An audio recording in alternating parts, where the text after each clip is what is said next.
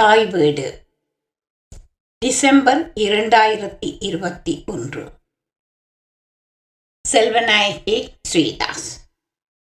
தொன்மையை தேடி. பனிரெண்டாம் இயல். ஆதித்தமிழர் திணைவழி குடிகள். தொல்காப்பிய புரதிகார நூற்பாக்களையே முன்னிறுத்தி அந்நூற்பாக்களில் பயின்று வரும் தொல்காப்பியர் கால மக்கள் அரச உருவாக்கம் அரச விரிவாக்கம் அரசர்கள் முதலியவற்றை தேடுவது கணிப்பது என்பது இந்த ஆய்வின் கருதுகோள். இதுவரை தொல்காப்பியம் பொருளதிகாரம் பாடல் பாடும் உழவனுக்காக வகுக்கப்பட்ட கவிதை பரப்பாகும் தொல்காப்பியர் கூறும் கவிதை மரபுகளிலிருந்து அக்கால சமூகம் அரச உருவாக்கத்தின் அடிப்படை வளர்ச்சி அரச விரிவாக்கம் முதலாகிய தகவல்களை பிரித்து எடுத்து ஆராய்வது இவ் ஆய்வின் நோக்கமாகும். இயல் ஒன்றில் கண்டவை. தொல்காப்பியர் வழி திணை என்றால் என்ன? திணை வழியிலான தமிழ்நாடு. ஐந்திணைகள் ஐந்திணைகளில் பயின்று வந்த பாடல் மரபு. முதல் கரு உரி முதல் பற்றிய விரிவாக்கம். இயல் இரண்டில் கண்டவை. முதல் கரு உரி பற்றிய விவரங்களை எதற்காக அறிய வேண்டும் என்ற விளக்கம். ஆதி மனிதன் தனது எண்ண கருத்துக்களை உணர்வுகளை பரிமாறத் தொடங்கிய காலத்தில் இருந்து அது பல்வேறு வடிவங்களை பெற்று காலக்கிரமத்தில் நாட்டார் பாடல்களாக பரிணமித்திருக்க வேண்டும். நாட்டார் பாடலில் அவன் தன்னையும் தான் வாழ்ந்த நிலப்பரப்பையும் தன் சுற்றுச்சூழலையும் சூழலில் தான் கண்ட கண்ட அனைத்தையும் தனது மனத்துக்கு பிடித்தமானவற்றையும் பாடியிருப்பான். அவன் கண்டதெல்லாம் தன்னை சூழ இருந்த நிலம் நீர் காற்று ஆகாயம் சுடர்விட்டு ஒளி வீசும் சந்திர சூரியர் மரம் செடி கொடிகள் விலங்குகள் எனலாம். எனவே அவனால் பாடப்பட்ட கவிதைகள் அவன் வாழ்ந்த சமூகத்துடன் தொடர்புடையவை. அவனது பண்பாட்டுடன் தொடர்புடையவை. தன் பண்பாட்டு விழுமியங்களை பிரதிபலிக்கும் பாடல்களை அவன் பாடும் நிலையை அடைவதற்கு எண்ணிறந்த காலங்கள் எடுத்திருக்கலாம். இவை மூலம் மக்கள் குறிப்பிட்ட நிலப்பரப்பில் தான் வாழ்ந்திருக்கிறார்கள். கவிஞன் தொல்காப்பிய கோட்பாடுகளுக்கு அமைவாகவே கவிதை புனைய வேண்டும் என்பதில் தொல்காப்பியர் தெளிவாக இருந்திருக்கிறார். தொல்காப்பியர் முன்வைக்கும் கவிதை மரபு திணை மரபு என்பதில் ஐயமில்லை. இந்த உலகாய நிலை விளக்கப்பட்டுள்ளது. இரண்டாவதாக கருப்பொருள் பற்றிய விளக்கம். கருப்பொருளில் முதலில் முல்லை குறிஞ்சி மருதம் நெய்தல் ஆகிய நால் வகை நிலங்களுக்கு உரிய தெய்வங்களாக மாயோன் சேயோன் வேந்தன் வருணன் ஆகியோர் பற்றிய விளக்கம் இங்கு நிலத்தலைமை உருவாகிவிட்டது. தம்மை பாதுகாப்பதற்கும் வழி நடத்தி செல்வதற்கும் உரிய தலைமையை அம்மக்கள் நாடிய காலத்தில் இது குறிக்கிறது. மூன்றாவதாக தொல்காப்பியர் காலத்தில் நீட்சியாக பாடப்பட்ட சங்க பாடல்கள் யாவும் திணை கோட்பாட்டினை தெளிவாக காட்டுகின்றன.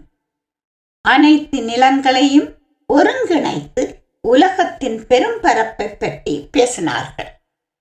ஆனால் வாழ்க்கை அவரவர் வாழ்ந்த திணையின் அடிப்படையிலேயே இருந்திருக்கிறது. கவிதை மரபு பற்றிய அடிப்படை விளக்கத்தை தொடர்ந்து இந்த பகுதியிலே இனக்குழு மரபு பற்றிய ஆய்வு தொடர்கிறது. திணை. திணை என்பது நிலம் என்றும் ஒழுக்கம் என்றும் தொல்காப்பியர் பொருள் கொண்டிருக்கிறார் என்று முன் அத்தியாயத்தில் கண்டோம். தொல்காப்பியர் திணை என்னும் பதத்தினை நிலத்தையும் ஒழுக்கத்தையும் உள்ளடக்கிய இயற்கையோடு இயைந்த வாழ்க்கையை குறிக்கவே பயன்படுத்தியுள்ளார். அதாவது அகமாகிய காதல் வாழ்க்கையையும் வீட்டு வாழ்க்கை புறமாகிய அகத்திற்கு புறம்பான அனைத்து வாழ்க்கை நிலைகளையும் அதாவது சமூகத்தின் அனைத்து கூறுகளையும் உள்ளடக்கியிருக்கிறார்.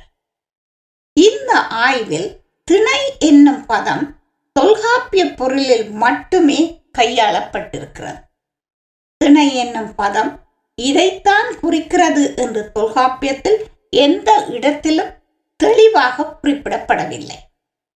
தொல்காப்பிய பொருளதிகாரம் தமிழருக்கே உரிய வாழ்வியல் கூறுகளையும் சமூக கட்டமைப்பையும் பண்பாட்டு விழுமியங்களையும் எடுத்து கூறுகின்ற கவிதை மரபு பற்றிய ஒரு இலக்கணம். தொல்காப்பியம் பொருளதிகாரத்தின் அனைத்து இயல்களையும் ஒருங்கிணைத்து பார்க்கும் போதுதான் திணையின் அடிப்படை பற்றிய இந்த தெளிவு பிறக்கிறது. தொல்காப்பியம் பொருளதிகாரம் ஐந்திணை மாந்தர் அவரவர் வாழும் நிலம் சார்ந்த பல்வேறுபட்ட சூழலையும் தொழில்களையும் தொழில் பின்னணிகளையும் இலக்கியமாக அல்லாமல் இலக்கணமாக அமைப்பதற்கு உரிய பின்புலத்தை பாடுபொருளை உருவத்தை வரையறுப்பதாக கவிதை மரபுகளை எடுத்துரைப்பதாக அமைந்தது இவற்றிலிருந்து தமிழர் சமூக கட்டமைப்பு அரசியல் சமூக பொருளாதாரம் வளர்ந்த வரலாறு முதலியவற்றை அறியும் ஒரு முயற்சியே இந்த ஆய்வாகும் தொல்காப்பியம் பொருளதிகாரம் என்னும் வாழ்வியல் இலக்கணம் வழி அக்கால வாழ்வியலை அரசியல் கட்டமைப்பை புரிந்து கொள்வதற்கு இலகுவாக இல்லாவிட்டாலும் இயலாதது அல்ல. எந்த ஒரு வரலாற்றினையும் ஆய்வதற்கு அதன் பின்புலம் பேசப்படாது. முழுமை பெறாது. ஒரு நாட்டின் ஒரு சமூகத்தின் வரலாற்றை ஆராயும் பொழுது அதன் அரசியல் சமூக பொருளாதார பின்னணிகளை புறம் தள்ளி ஆராய்வது இயலாத காரியம். இந்த அடிப்படையில் ஒரு பிரதேசத்தில் வாழ்ந்த மக்கள் இனம் அவர்கள் பண்பாடு என்பன ஆய்வின் அடிப்படையாக அமைகிறது. தொல்காப்பியம் புறத்திணையல். மக்கள் சமூகம் குடி அரசு. தொல்காப்பியர் கால சமூக பொருளாதார நிலைகளை அறிவதற்கு அக்கால மக்களின் வாழ்க்கை முறை நம்பிக்கைகள் பழக்க வழக்கங்கள் சடங்குகள் சம்பிரதாயங்கள் வழிபாட்டு முறைகள் முதலிய வாழ்வியற் கூறுகள் பற்றிய தொல்காப்பியம் அகத்திணையியலில் கண்டோம். நாம் கண்ட திணைவழி சமூகத்தின் திணை அடிப்படையிலான புறத்திணை ஒழுக்கங்கள் பற்றி தொல்காப்பியர் கூறுவனவற்றை புறத்திணையியல் வழி காணலாம். அகத்திணையும் புறத்திணையும்.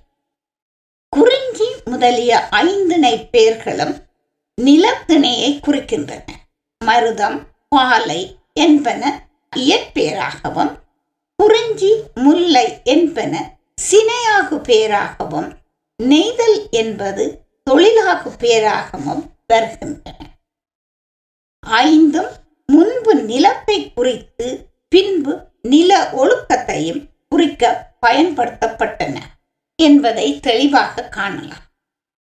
தொல்காப்பியர் அகத்திணைகள் ஐந்திற்கும் அதாவது அன்பின் ஐந்திணைக்கு உரியதாக ஐந்து புறத்திணைகளை வகுத்துள்ளார். அகத்திணையை உணர்தல் இருத்தல் ஊடல் இருங்கல் பிரிதல் என ஐவகை ஒழுக்கங்களாகவும் புறத்திணையை அகத்துடன் தொடர்புடையதாக வெற்றி வஞ்சி புளிஞ்சை தும்பை வாகை என ஐந்து ஒழுக்கங்களாகவும் வகுத்துள்ளார். அவை குறித்த தொல்காப்பிய நூற்பாக்கள் வருமாறு வெற்றிதானே குறிஞ்சியது புறனே? தொல்காப்பியம் புறத்திணையல் முதலாவது நூற்பா வஞ்சிதானே முல்லையது புறனே. தொல்காப்பியம் புறத்திணையல் நூற்பா ஆறு. உளைஞை தானே மருதத்து புறனே. தொல்காப்பியம் புறத்திணையியல் நூற்பா எட்டு. தும்பை தானே நெய்தலது புறனே.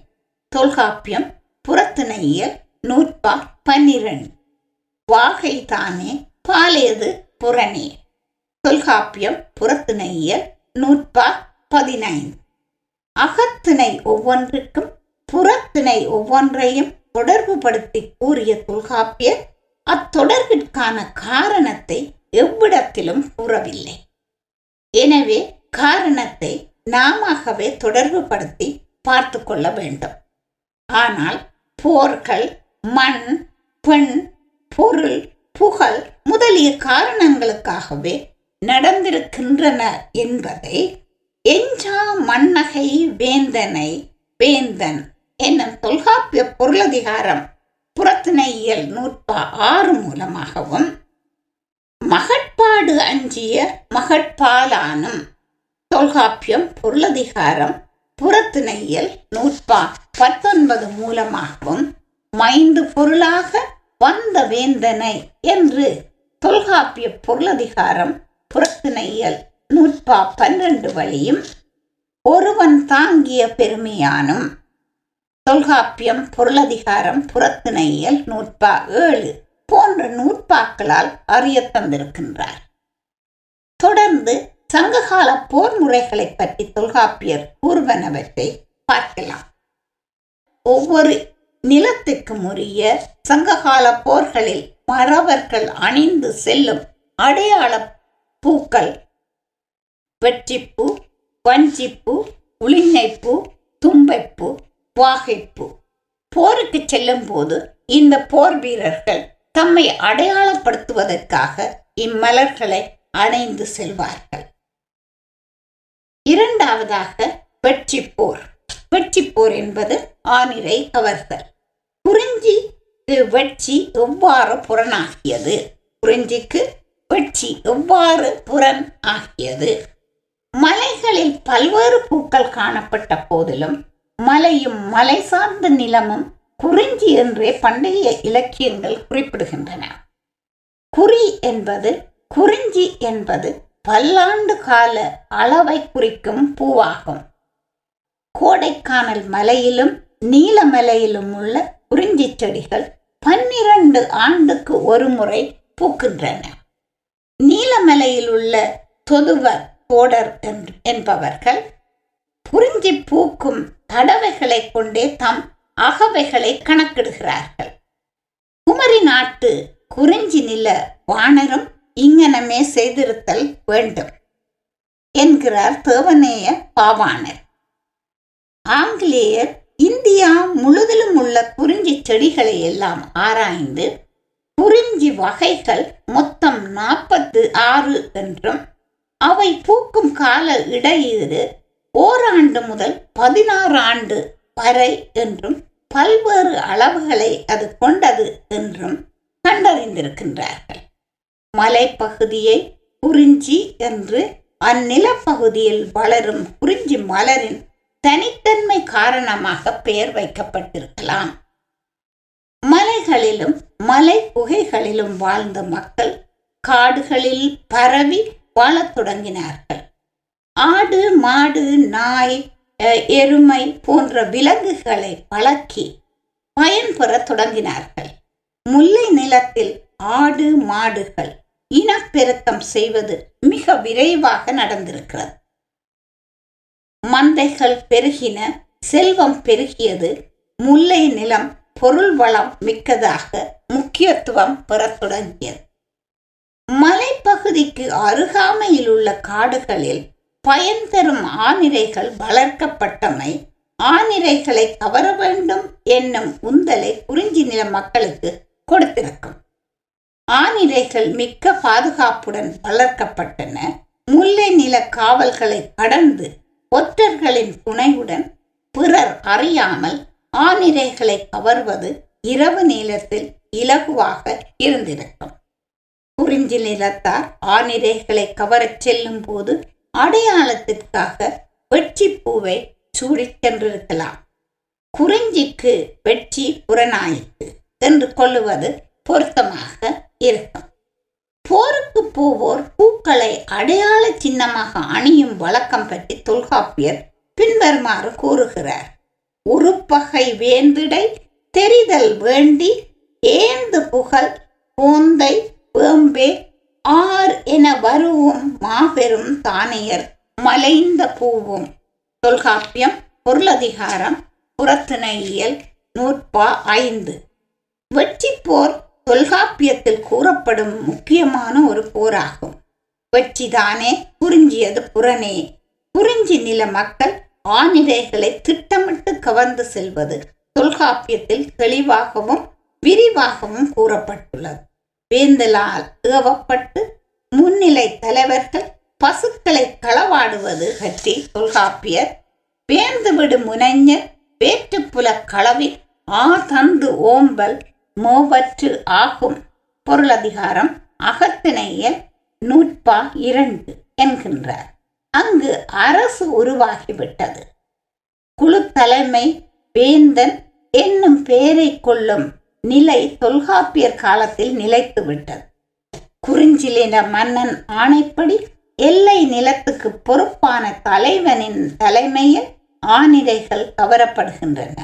அக்காலத்தில் அரசின் பொருளாதாரம் பெரிதும் இடை தொழிலிலும் அதாவது மந்தை தொழிலிலும் வேளாண்மையிலும் தான் தங்கியிருந்தது.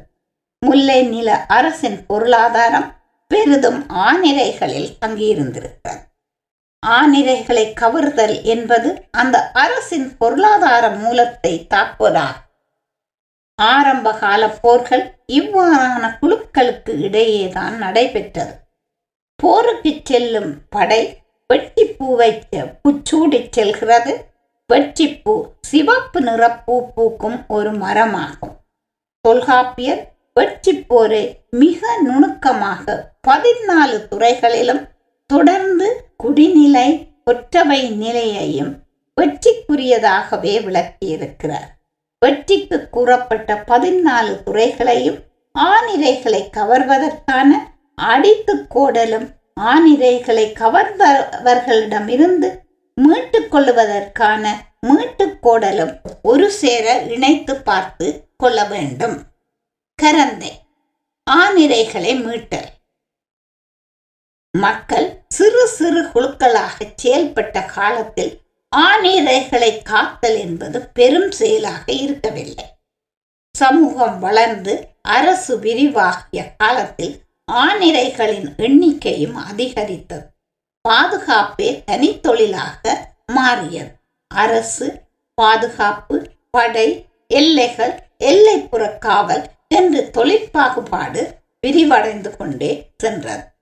இப்படியான ஒரு காலப்பகுதியில் தான் தொல்காப்பியம் எழுதப்பட்டிருக்க வேண்டும் தொல்காப்பியர் கால போர் முறைகளே பேரரசு காலத்தில் மேலும் வளர்ந்து பெரும் போர் முறைகளுக்கு வழிவகுத்தது என்று கூறலாம்.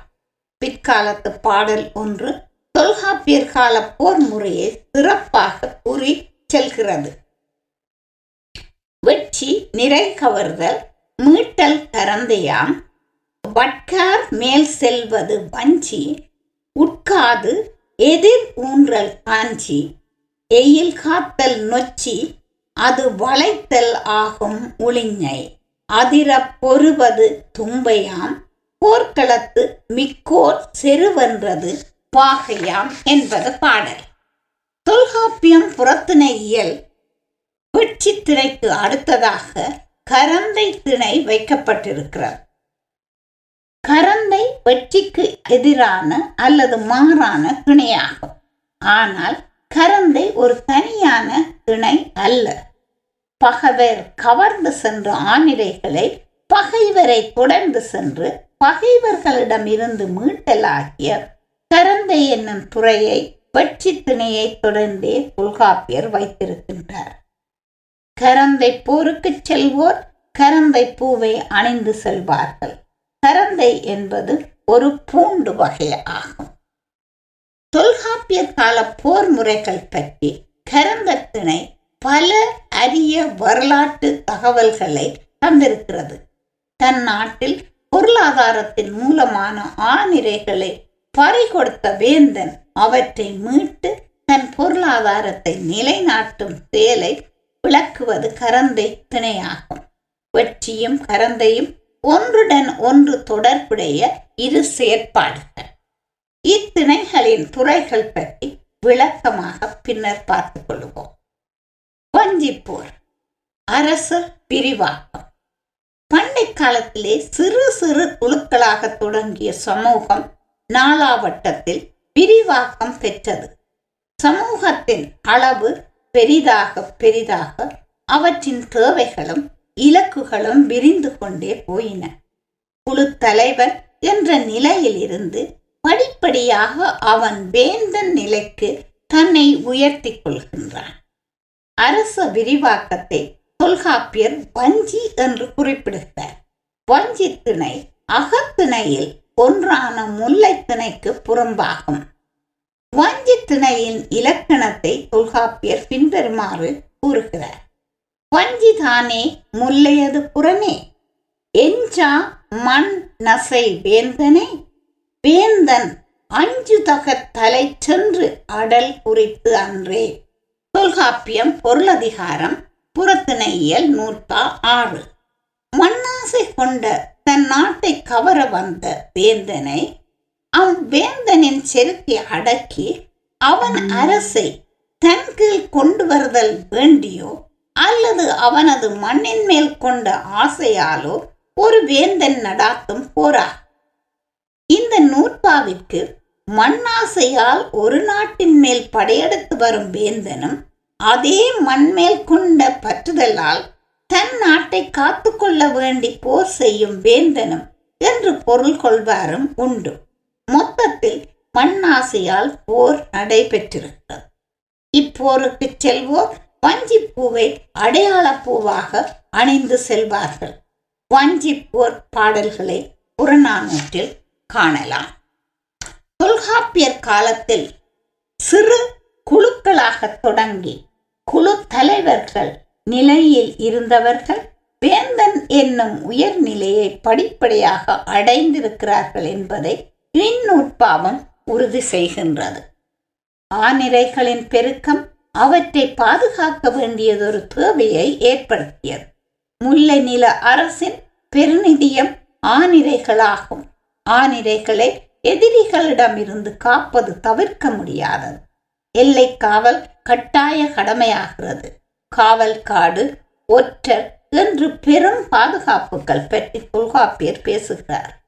தலைவன் எல்லை காவலுக்காக தலைவியை பிரிந்து கார்காலத்தில் வருவேன் என்று கூறி செல்கின்றான்.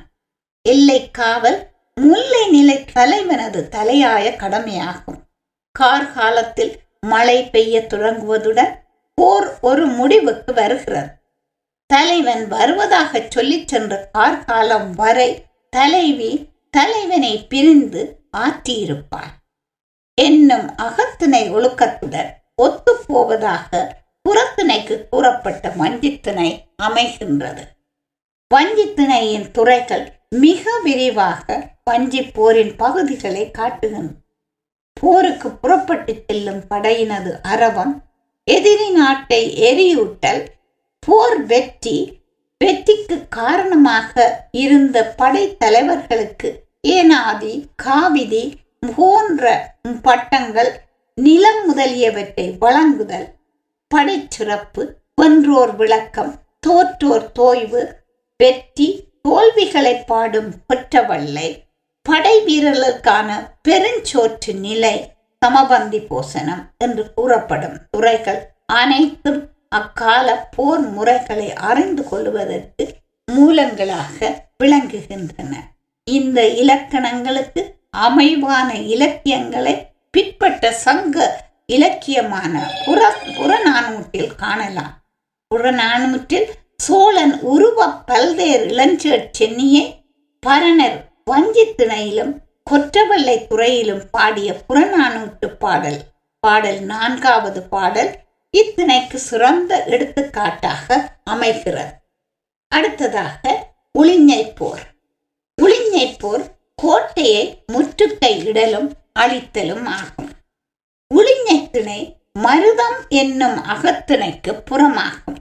பகைவர் நாட்டின் மீது படையெடுத்துச் சென்று மதிலை வளைத்து போரிடுதல் உளிஞ்சை திணையாகும் உளிஞ்சை போருக்கு செல்லும் வீரர் உளிஞ்சை பூ உளிஞ்சை கொடியால் ஆன மாலையை சூடி போரிடுவார்கள். தொல்காப்பியர் இதனை உளிஞ்சை தானே மருதத்து புறனே முழு முதல் அரணம் முற்றலும் ஓடலும் முழு முதல் அரணம் முற்றலும் கோடலும் அனை நெறி மரபிற்று ஆகும். தொல்காப்பியம் பொருளதிகாரம் புறத்திணையியல் நூற்பா எட்டு என்கின்ற கோட்டை பெரும்பாலும் மருத நிலத்தில் தான் அமைந்திருக்கும். குறிஞ்சிக்கு மலையும் முல்லைக்கு காடும் நெய்தலுக்கு கடலும் பாலைக்கு பாலை நிலத்தின் அமைவும் அரண்களாக அமைந்திருக்கின்றன. மருதம் வயலும் வயல் சார்ந்த சமதரையாகும்.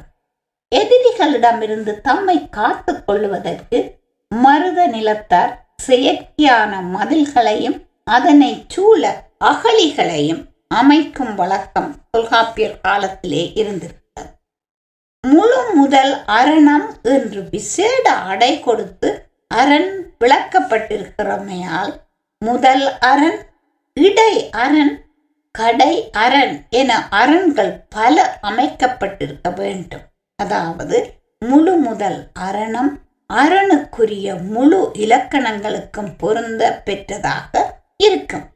இதன் அமைப்பு முறையை கோயில் பிரகாரங்கள் ஒன்றை சுற்றி ஒன்றாக பல பிரகாரங்கள் இருப்பது போல என்று எடுத்துக்கொள்ளலாம் இருவரும் வேந்தர் பகையாகி போரிட்டு எதிர்க்கும் ஆற்றலின்றி மருதநில வேந்தன் தன் நாட்டகத்து மதிலால் சூழப்பட்ட கோட்டையில் இருந்து போருக்கு வந்த வேந்தனை தாக்கி அழிக்க முயல்வான். அரணுக்கு வெளியே படையுடன் நிற்கும் வேந்தன் எதிரி வேந்தன் ஒளிந்திருக்கும் அரணை கைப்பற்றும் நோக்குடன் அரணை தாக்கியும் நெடுநாட்களாக அரணுக்குள் இருக்கும் வேந்தனை அரணிற்கு வெளியே வராதவாறு பொருளாதார தடை முதலாய பல நெருக்கடிகளை கொடுத்தும் அடிபணிய வைப்பதற்கு முயலுவான். புளிஞை திணை கொள்ளார் தேயம் குறித்த கொற்றம் முதலாக எட்டு துறைகளையும் உடையும் வாளும் நாள்கோள் அன்றி முதலாய பன்னிரு துறைகளுமாக மொத்தம் இருபது துறைகளாக விளக்கப்படுகிறது. இத்துறைகளும் ஏனைய இணைகளின் துறைகளைப் போன்று வரலாற்று முக்கியத்துவம் மிக்கவையாக காணப்படுகின்றன. அக்காலத்து போர் முறைகளை புரிந்து கொள்வதற்கு இவை பெரும் உதவியாக அமைந்திருக்கின்றன. நொச்சி திணை தனியானதொரு திணையாகும்.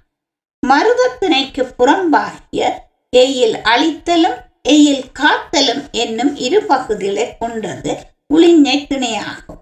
இதனை உளிஞை என்றும் நொச்சி என்றும் பிற்கால இலக்கணகாரர் இரண்டாக கணிப்பார்கள். ஆனால் தொல்காப்பியர் கருத்து அதுவல்ல. ஆனிரை கவர்தலையும் ஆனிரை மீட்டலையும் தனித்தனி திணைகளாக தொல்காப்பியர் கொள்ளாதவாறு புறத்து உளிஞையை உளிஞை என்னும் அகத்து உளிஞையை நொச்சி என்றும் பிற்கால இலக்கணகாரர் கொண்டவாறு தொல்காப்பியர் தனித்தனி திணைகளாக கொள்ளவில்லை. தும்பை திணை. இருபெரு வேந்தரின் வலிமையை பொருளாக கொண்டது இது. மண்ணை நோக்கி நடப்பது வஞ்சிப்போர் மதிலை நடுவு நிறுத்தி பொறுவது புளிஞை போர்.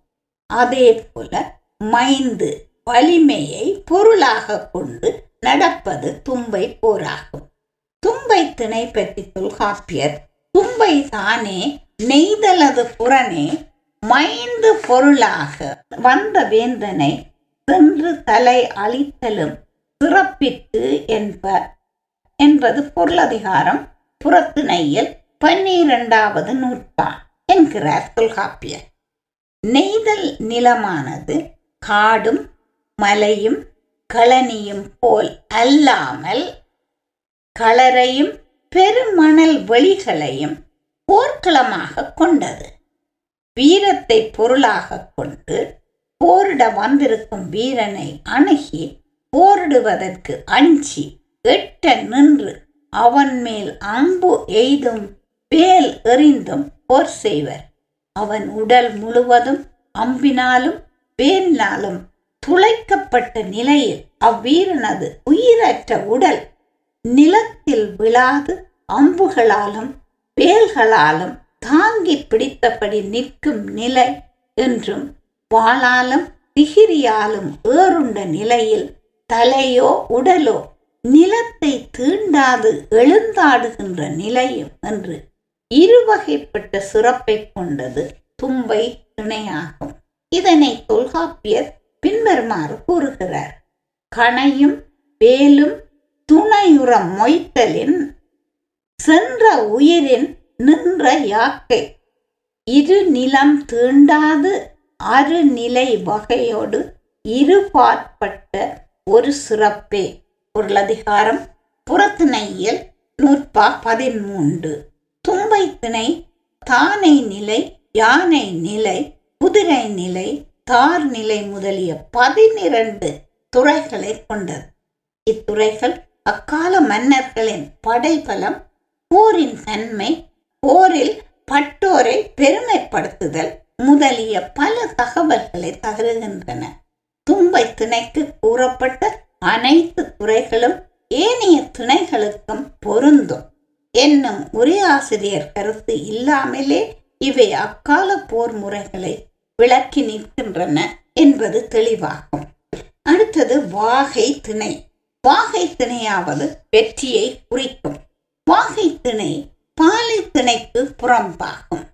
வாகை திணை பற்றி தொல்காப்பியர் கூறுவதாவது வாகை தானே பாலையது புறனே தாவில் கொள்கை தத்தம் கூற்றை பாகுபட மிகுதிப்படுத்தல் என்ப பொருளதிகாரம் புறத்திணையல் நூற்பா பதினைந்து. வாகை என்பது மனிதன் தான் கொண்ட கொள்கை. தனக்குரிய அறிவு திறமை ஆண்மை பெருமை முதலிய ஆற்றல் கூறுகளை ஏனையோரிலும் பார்க்க மேம்படுத்துதல் வாகை என்பது தொல்காப்பிய நூற்பாவளி அறியலாகும் உண்மையாகும். பாலை திணைக்கு தனியானதொரு நிலம் இல்லாதது போல வாகையின் இலக்கணமானது வெற்றி வஞ்சி உளிஞ்சை தும்பை என்னும் எல்லா திணைகளுக்கும் பொருந்துவதாக அமைகின்றது. தொடர்ந்து தை மாதத்து தாய் வீட்டில் வெற்றி வஞ்சி உளிஞ்சை தும்பை வாகிய ஆகிய திணைகளுக்குரிய மக்கள் பிரிவுகள் பற்றி.